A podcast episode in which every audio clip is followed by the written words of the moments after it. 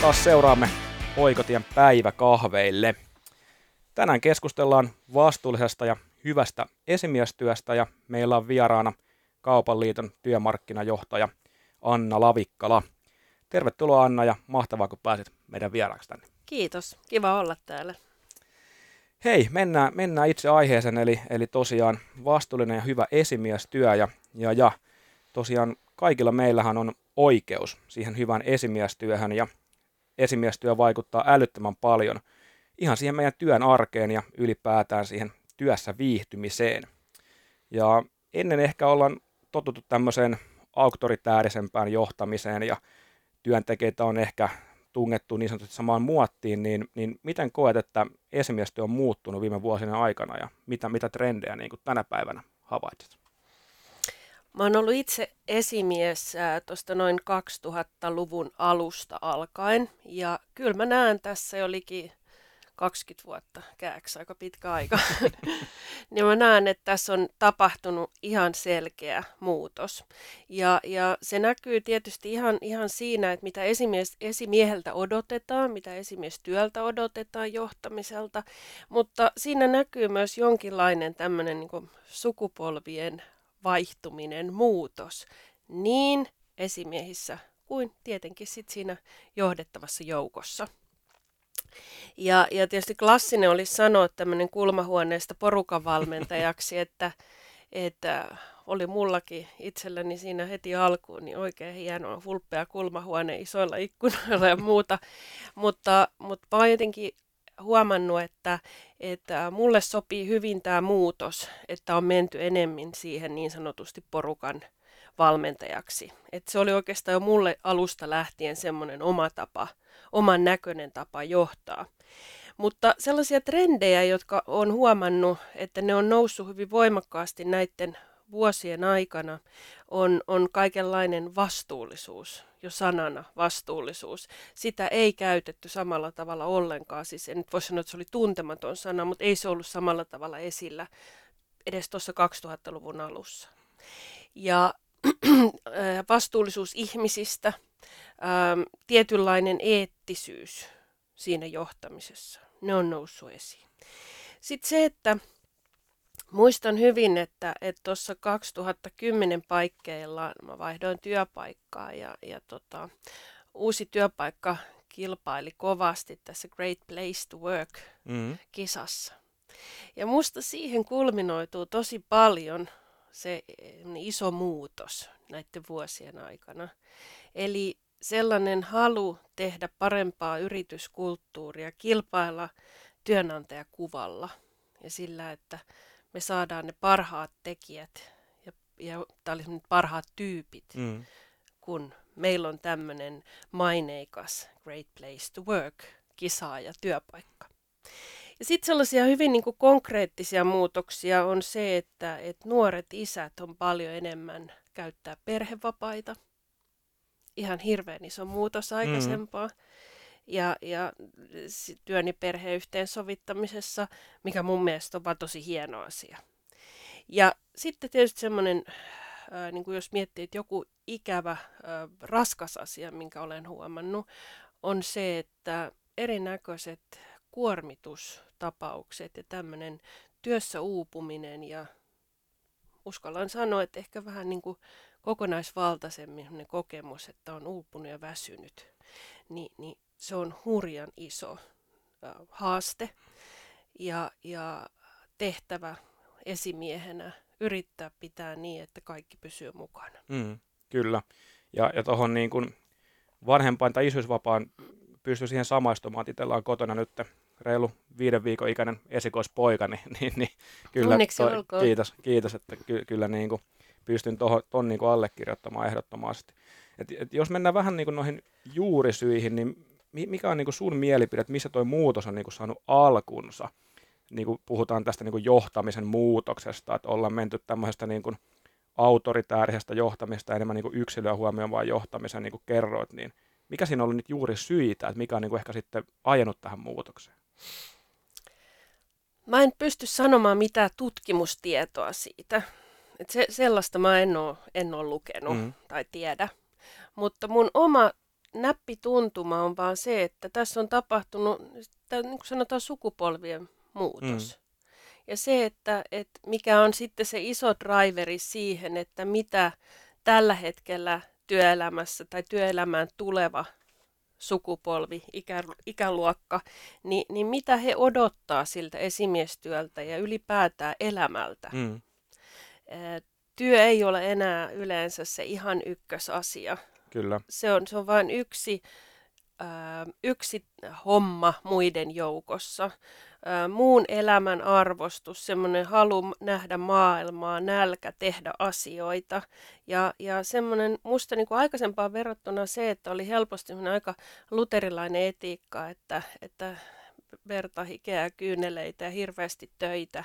Ja, ja uudempi sukupolvi haluaa elämältä muutakin. Mm. Ja siihen on tullut terveesti mukaan myös niitä työntekemisen rajoja ja semmoista tietynlaista, että se auktoriteetti usko on vähentynyt ja sitä kautta on tullut enemmän se, että mitä minä työntekijänä odotan tältä työpaikalta ja mitä minä tavoittelen elämältä.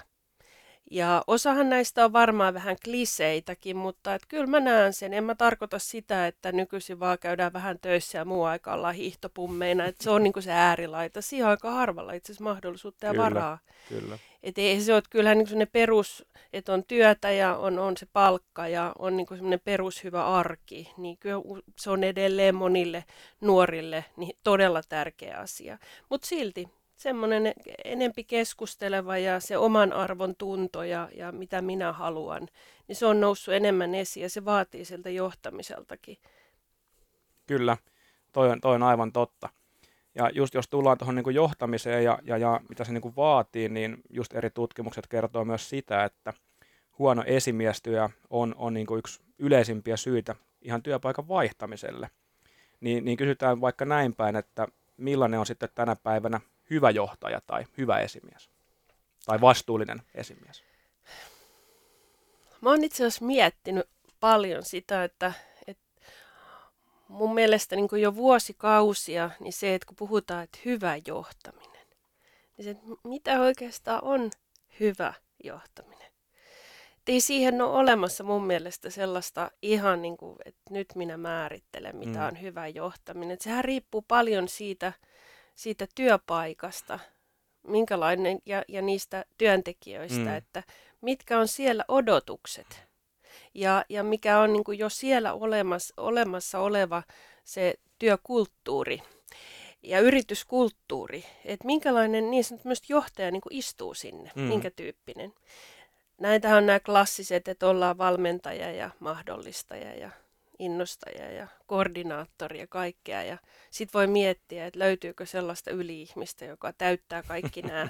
Ja että olisi sitten tämmöinen huippu, huippuesimies tai huippujohtaja. Ja, ja mä uskon, että siinä on, siinä on niin kuin iso, iso tota, tekijä on sillä, että, että on hyvä itsetunto sillä esimiehellä. Se on niin semmoinen perusta. Mm. Mitä parempi on ne terve, normaali, hyvä itsetunto. Menemättä nyt siihen, että miten joku psykologi sen määrittelee, niin se on pohja, että sitten sen ää, varaan se esimies roolin rakentuminen, niin se lähtee, mä uskon, että se lähtee silloin niin kuin oikeaan suuntaan. Siinä ei tarvi olla pömpöisiä eikä korostaa itseä eikä hakea koko ajan, että olen itse se keskipiste vaan on kyky kuunnella, on kyky kuunnella niin kuin aidosti. Mm. Ei vaan niin, että odottaa, mitä saan sanoa seuraavaksi. Ja silloin, kun kuuntelee aidosti ja läsnä olevasti, niin sitten uskon, että siinä on mahdollista vähän kuulla niitä hiljaisempiakin työntekijöitä. Mm. Ja tämmöisiä, miksi niitä sanotaan, hiljaisia signaaleja. Ja sitten myöskin se, että ei tarvitse tehdä myöskään päätöksiä niin kuin millään sellaisella uhomeiningillä, vaan kaikessa on se, että kun pohjana on hyvä itsetunto ja siihen semmoinen terve empatia, mutta empatia ei saa mennä överiksi, mm. koska hyvässä johtamisessa, hyvässä esimiestyössä pitää tehdä myös päätöksiä ja muistaa, että toimii myös niin kuin sen firman mukaisilla säännöillä. Kyllä.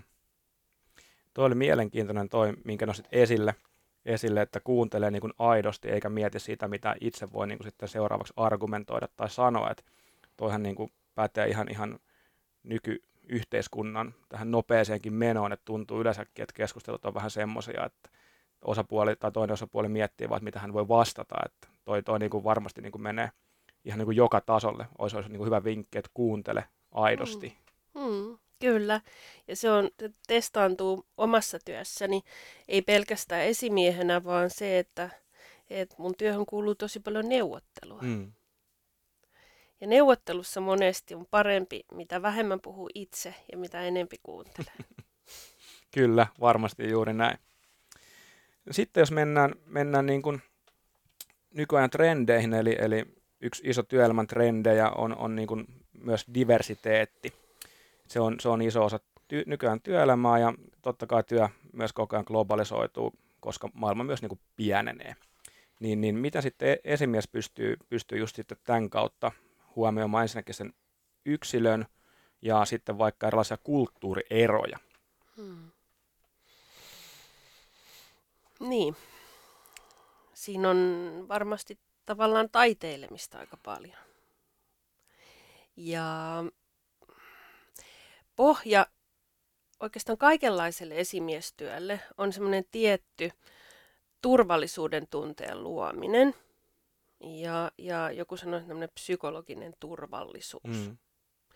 Ja sehän rakentuu siitä, että meillä on niin turvalliseksi tunnettu, koettu työpaikka, työilmapiiri, että, että siellä jokainen voi olla aika lailla oma itsensä, ei tarvitse pelätä syrjintää tai että jää niin kuin joukon ulkopuolelle.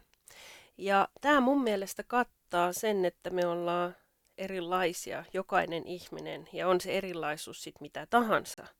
On se, on se sitten niin uskontoa, politiikkaa, isojakin kulttuurieroja, mistä, mistä on niin ne juuret, juuret ja, ja minkä tyyppinen on, on persoonana ja näin. Ja, ja se, että kun on sellainen työpaikka, jossa kaikilta edellytetään asiallista hyvää käytöstä toisiaan kohtaan ja siellä on perusturvallinen ilmapiiri. Siellä kohdellaan ihmisiä tasapuolisesti, yhdenvertaisesti. Ei myöskään niin, että mitään, mitään niin kuin ominaisuutta tai taustaa tai näin ei nosteta myöskään muiden yläpuolelle, ei tehdä poikkeuksia. Mm. Kaikki on periaatteessa niin kuin se sama, samalla viivalla. Mm. Ja, ja sen mukaan tehdään sit sitä hienosäätöä siinä. Ja mun mielestä rakentuu, tälle pohjalle rakentuu mikä tahansa terve, hyvä, syrjimätön yrityskulttuuri. Kyllä. Kyllä, tämä on niinku haasta, haastava tilanne varmasti, että tosiaan entistä enemmän ne työntekijät kaipaa semmoista niinku yksilöllistä johtamista ja, ja sitten sit tullaankin siihen, että et, et, mi, miten tämmöisen tasalaatus, tasalaatuisuuden niinku hyvän esimiestyön pystyisi niin kuin varmistamaan, että mitkä olisi niin kuin hyviä työkaluja siihen. Ja, ja toki tässäkin on hyvä huomioida se, että niin työntekijät, niin esimiehetkin on kaikki yksilöitä, että kaikki tavat ei välttämättä istu tai toimi kaikille. Mm. Ei ole ihan helppo kysymys. ei, ei, va- ei varmasti. ei, ei, varmasti. ei ollenkaan. Ja että mitä tuohon nyt keksisi jotain tosi hienoa rakettitieteilijämäistä tai jotain hyvin tämmöistä niin konsulttina. Öö, mä itse kun pedän aika paljon sellaisia esimieskoulutuksia, joissa nimenomaan se pohja on juridiikassa, mm. koska mä oon siis taustaltani työoikeusjuristi. Niin se, että kuinka nyt se työoikeus, että tunne lain pykälät ja tunne tessit ja niin poispäin, että se pohjustaa sitä, että toimii oikein. Ja löydän taas itsestäni sen juristin, eli sehän on yksi pohja, että kaikkien esimiesten täytyy omassa toiminnassaan ja siinä johtamistyössä niin noudattaa lakeja mm. ja alan tessiä. Se on, se on niin semmoinen perusmantra. No ja sehän on myös vastuullista johtamista, että toimii oikein. No sitten tietysti se, että jokaisen työpaikan pelisäännöt ja strategiat ja arvot, ne on kaikki erilaisia. Ja silloin tietysti niin esimies, kun on se työnantajan edustaja ja esimiehen tehtäviin kuuluu olla esimies ja johtava, niin silloin tietysti tämä yrityksen strategiset linjaukset ja arvot, nehän luo hyvin vahvasti taas sitä, voisi sanoa niin kuin kaukalon reunoja sille omalle johtamiselle esimiestyölle. Et vaikka totta kai sanotaan, että on iso yritys, jossa on, on satoja, se tuhansia päälliköitä ja johtajia ja tiimivetäjiä ja muita, niin täytyy olla kaikilla se sama pelikenttä ja pelikirja, joilla he toimii. Sen pohjalla voisi tehdä niitä yksilöllisiä variaatioita. Jokainen johtaa kumminkin jollain tavalla persoonallaan. Mm. Mutta sitten mä sitä korostan usein, että, että tähän päälle tulee sitten tietysti myös se, että, että pitää huolehtia siitä, että itse ja se oma ryhmä, jota johtaa, että siellä käyttäydytään asiallisesti. Mm. Tähän ihan semmoinen tulee mieleen, että mä aikanaan niin, niin tein paljonkin ihan puhtaasti työoikeusjuristin töitä ja, ja on sitä mieltä, että meillä olisi iso osa tämmöisistä työs, työkiusaamiskeisseistä ja, ja sen tyyppisistä, missä epäillään häirintää ja koetaan häirintää, niin niitä keissejä, riitoja olisi varmaan tosi paljon vähemmän kuin työpaikoilla käyttäydyttäisiin aina tosi asiallisesti. Kyllä, varmasti, varmasti pitää paikkansa. No sitten jos mennään, mennään palautteen antamiseen, niin, niin sekin nousee useissa tutkimuksissa esille, että varsinkin rakentavan palautteen antaminen on meille suomalaisille ehkä kulttuurillisesti hieman vaikeaa. Ja, ja tutkimuksissa tulee tosi paljon ilmi se, että työntekijät, varsinkin nuoremmat, kaipaa entistä enemmän sitä palautetta. Niin miten, miten sun mielestä me voitaisiin tätä kulttuuria muuttaa ja mitkä olisi sun vinkit tämmöisen hyvän ja rakentavan palautteen antamiseen?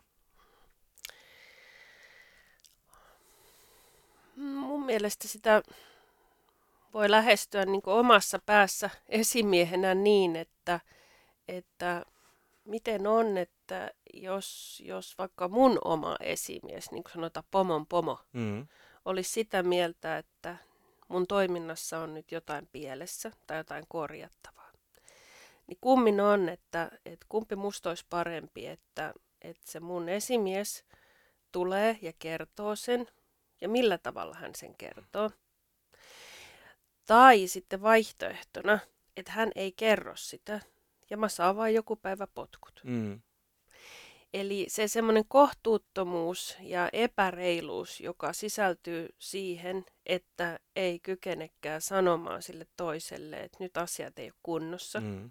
Ja silloinhan ei anna sille omalle, oman, oman tiimin jäsenelle, joka on jättänyt jotain tekemättä tai näin, niin, niin jos hänelle ei sitä pysty sanomaan ihan suoraan ja käymään sitä asiaa läpi, niin eihän se ole, se on hirveän epäreilua hänelle. Mm. Hän ei tiedä, mitä pitää korjata, mm. mitä pitää tehdä toisin. Juuri näin. Ja tässäkin mulla tulee mieleen niin kuin taas semmoinen myös niin kuin juridiikka, että, että sen takia meillä on, vaikka se on niin ikävä sana, että, että joku saa varoituksen niin sen varoituksen, siis se koko idea, sehän on pohjimmiltaan tämä. Mm. Eli e, ei niin, että palaute annetaan aina varoituksella, ei tietenkään. Mutta, mutta se on niin kuin se ääritilanne. Mutta siinäkin on idea sanoa, sanottaa se, että nyt on joku pielessä, vakavasti pielessä. Antaa mahdollisuus mm. korjata. Mm. Ja sitten minusta se on hyvin tärkeää myös, että, että niin kuin kaksi näkökulmaa siinä tulee aina mulle mieleen noista semmoisessa vakavan tai niin kuin hankalassa palautteenantotilanteessa, että yksi on se, että, että se pitää tehdä sillä kunnioittain, että siinä ei mennä siihen toisen persoonaan, mm. vaan siinä ollaan tekemisen kanssa. Mitä olet tehnyt, mitä et ole tehnyt. Ja sitten toinen, toinen semmoinen tärkeä on myös, että meillähän on semmoisia tilanteita, että kun joudutaan antaa palautetta. Jos on vaikka semmoinen tilanne, että tuntuu, että joku niin kuin alisuoriutuu. Ikävä sana, mutta se kuvaa niin hyvin sitä, että yksinkertaisesti vaan ei nyt hommat toimi, ei tule tulosta, ää, ei, ei ole riittävä tahti tai, tai muuten virheitä jatkuvasti myöhästelet. Se on hirveän laaja kirjo. Mm. Niin Siinä täytyy miettiä tietysti, että mistä se johtuu, ja joskus täytyy myös tarjoutua antaa tukea. ei siihen, että, että jos myöhästelee aina, niin antaa tukea, että sun pitää vähän reipastua noissa aamuhommissa. Mutta se tulee esimerkiksi sellaisessa, että jollain alkaa, alkaa unohdella asioita tai tuntuu, että on aina väsynyt tai jotain, ja se sakkaa se työsuoritus. Niin silloin tietysti se, että onko sulla kaikki kunnossa, ja, ja ottaa hyvin nopeasti mukaan ihan siis jopa työterveyshuoltoa, mm. ei rupea itse lääkäriksi esimiehenä, vaan ottaa työterveyshuoltoa, jos on uupumisepäilyjä, lähtee kysymään siitä, että miten voit, miten jaksat. Et se, niin kuin sitä en tarkoita, että pitää lähteä sillä vellomaan jotenkin, jotenkin sitä kaiken, kaikkea psykologista mahdollisuutta, mitä, mitä johonkin vaikka siihen, että joku ei, ei selviä töistään liittyy, mutta semmoinen tietyllä tavalla peruskannaus. Miten sä voit? Voisiko meidän työterveyshuolto auttaa, onko kaikki ok, ja sitten siihen pitää antaa tukea apua. Se on myös juridisesti tärkeää nimenomaan näissä alisuoriutumisia esimerkiksi työupumistapauksissa, että ei, ei se ei riitä vain, että antaa sen palautteen, mikä mm. on pielessä. Mm. Kyllä, ja to, toikin varmaan asettaa omat haasteensa tässäkin. Taas tullaan siihen niin yksilölliseen johtamiseen, että toisille toimii se, että sanotaan asiat tosi suoraan ja toisi sitten pitää ehkä lähestyä vähän niin kuin pehmeämmin. Mm-hmm. Ja sitten varsinkin nytten tietyillä aloilla, kun ollaan, ollaan niin kuin vahvasti niin kuin etätyön piirissä, niin ehkä, ehkä tämä vielä niin kuin, kun ei välttämättä sitä fyysistä kanssakäymistä ja kohtaamista päivittäin, ei, ehkä, ei, ei niin usein välttämättä edes viikoittain, niin miten sä sitten näet vaikka tämän etätyön aikana, aikana niin miten tämmöinen niin kuin hyvä ja vastuullinen johtaminen, niin miten sitä pystyisi kehittämään ja miten se pystytään pitämään ainakin se taso, mikä olisi siellä toimistollakin oltaessa? Tota mä oon joutunut itsekin miettimään erittäin paljon. Ja huomasin sellaisen ihan konkreettisen asian, mitä mä päädyin tekemään, että, että mä oon varannut nyt tällaisia vähän niin kuin esimiesvartti tai, mm. tai niin kuin aikaa juttelulle Joo. jokaisen kanssa kahden kesken. Okei, ollaan Teamsillä, sovitaan, että laitetaan kamerat päälle. Mm. Ja sitten se on se henkilökohtainen aika – mun kanssa siinä. Ja, ja on tärkeää, että siinä on niin edes sen verran, että nähdään kasvokkaan vaikka kameran välityksellä. Mutta ei ole oikeasti ollut ihan helppoa tämä mm. etäjohtaminen.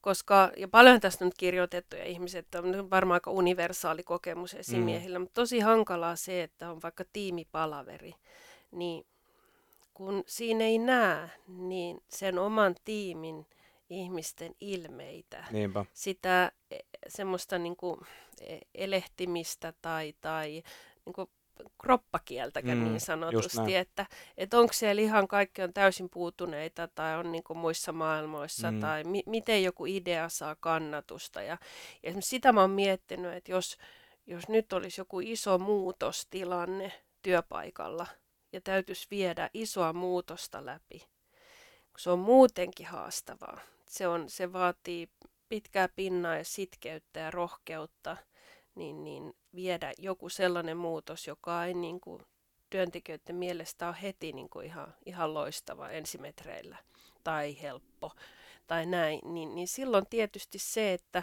että miten sen tekee etänä.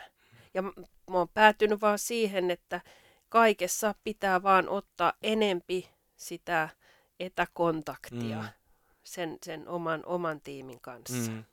Ja sitten toinen tietysti, että, että normaalisti niin en tiedä, onko niinku tämmöinen, että kaikesta aina laittaa jotain info, info, infoviestejä ja muuta, mutta että kaikki tällaiset niinku, tiimin omat chatit ja, mm. ja, ja sitten, että on tiedottaa normaalia vielä enempi kirjallisesti, niin mm. niistä on ollut uskoakseni apua. Mm.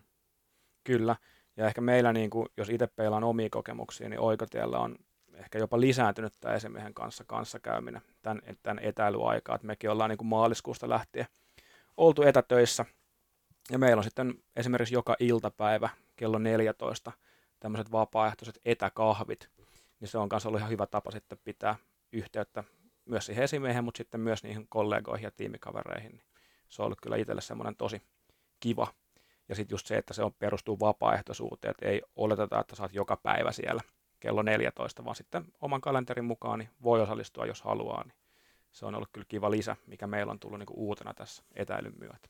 Kuulostaa oikeasti tosi hyvältä idealta, että meillä on meidän työpaikalla, Kaupan liitossa meillä on semmoinen kerran viikossa tällainen keskiviikkokahvi. Joo, Mutta tota voisi viedä nyt sitten tiimeittäin vielä, että tekee sitä pikkasen useammin. Kyllä. idea. kyllä. Hyvä, hyvä että mustakin Joo. sulle päin jotain, jotain apua. Hei, sitten mä lueskelin, lueskelin sun blogia ja, ja siellä oli mainittu tämmöinen palvelualojen maineindeksitutkimus. Ja, ja siellä, siellä oli tämmöinen maininta, että johtaminen ja esimiestyö on parantunut parissa vuodessa selkeästi. Niin, niin mitkä asiat ja toimet tähän, tähän selkeäseen paranemiseen on vaikuttanut? Ja sitten ehkä kääntäen, niin onko se sitten esimiestyö kaupan alalla ollut, ollut aiemmin sitten heikossa kantimissa? Ei se mun käsityksen mukaan ollut heikoissa kantimissa. Mm. Kauppa on työvoimavaltainen ala. Kaupa-alalla työskentelee tosiaan niin melkein 300 000 työntekijää. Mm. Ollaan niin kuin elinkeinoelämän suurin työllistäjä. Kyllä. Ja, ja silloin tietysti niin, niin niillä ihmisillä on valtava merkitys, miten kauppa pärjää ja menestyy ja toimii. Ja sen takia, niin, niin, kun mä oon ollut siis tässä nykytyössäni ja seurannut kauppoja ja kauppojen toimintaa johtamista, niin sieltä vuodesta 2013, niin äh, kyllä siihen esimiestyöhön johtamiseen on koko ajan satsattu, ainakin tänä aikana. Ja se näkyy ihan siinä, että on paljon kaupat järjestää esimieskoulutusta ja, ja on erinäköistä valmennusta ja siihen satsataan. Ja taustalla on tietysti se, että, että halutaan, että, että tässä taas jälleen kerran se on alan vetovoimaisuus, joka on ihan, ihan kärkenä siinä, että halutaan, että, että saadaan, saadaan tota, hyviä työntekijöitä ja että työntekijät pysyy ja viihtyy. Se on tämä klassinen, että onnellinen työntekijän onnellinen asiakas. Ne Kyllä. suoraan heijastuu etenkin asiakaspalvelutyössä. Kyllä. Ja näin, eli lyhykäisyydessään, niin tota, mulla on kyllä semmoinen käsitys, että on siihen satsattu jo pitkään. Joo. Mutta ne alkaa ne tulokset nyt selvästi Mm, näkyä. Mm, iso laiva kääntyy Joo, hitaasti. nimenomaan. Ja, ja osa on tässä myös sitä vastuullisuutta, vastuullisuutta ihmisistä, vastuuta ihmisistä. Ja, ja sitä kautta niin se, siinä menee oma aikansa, että se alkaa näkymään. Kyllä, kyllä. To, joo, toi oli mielenkiintoista. Kiitos, että toi vaan niin omaa silmään pisti sieltä blogitekstistä. Hei, sitten loppuun vielä, vielä niin mitkä on Anna Lavikkalan 3-5 vinkkiä hyvään ja vastuulliseen esimiestyöhön? Kuunteleminen. Mm-hmm. Eli kuuntele enemmän kuin puhut. Varmasti hyvä vinkki meille kaikille. Se, se on, joo, ei sitä aina helppo itsekään, itsekään tota noudattaa ja sen takia sitä pitää itse aina muistutella. Ja äh, sitten toinen on se, että, että kun puhutaan paljon, että työpaikalla pitää syntyä se luottamuksen ilmapiiri, niin, niin siinä tietysti esimiehen toiminnalla on hirmu iso vaikutus. Eli ansaitse se luottamus ja, ja sitä kautta rakennetaan semmoinen turvallinen ilmapiiri. Ja se turvallinen ilmapiiri on omiaan sitten kannustamaan ihmisiä toimii rohkeasti. Ja sitten mä itse olen pitänyt semmoisena ohjenuorana, että jos ilmenee jotain ongelmia, niin niihin pitää tarttua. Ja ne pitää ratkaista.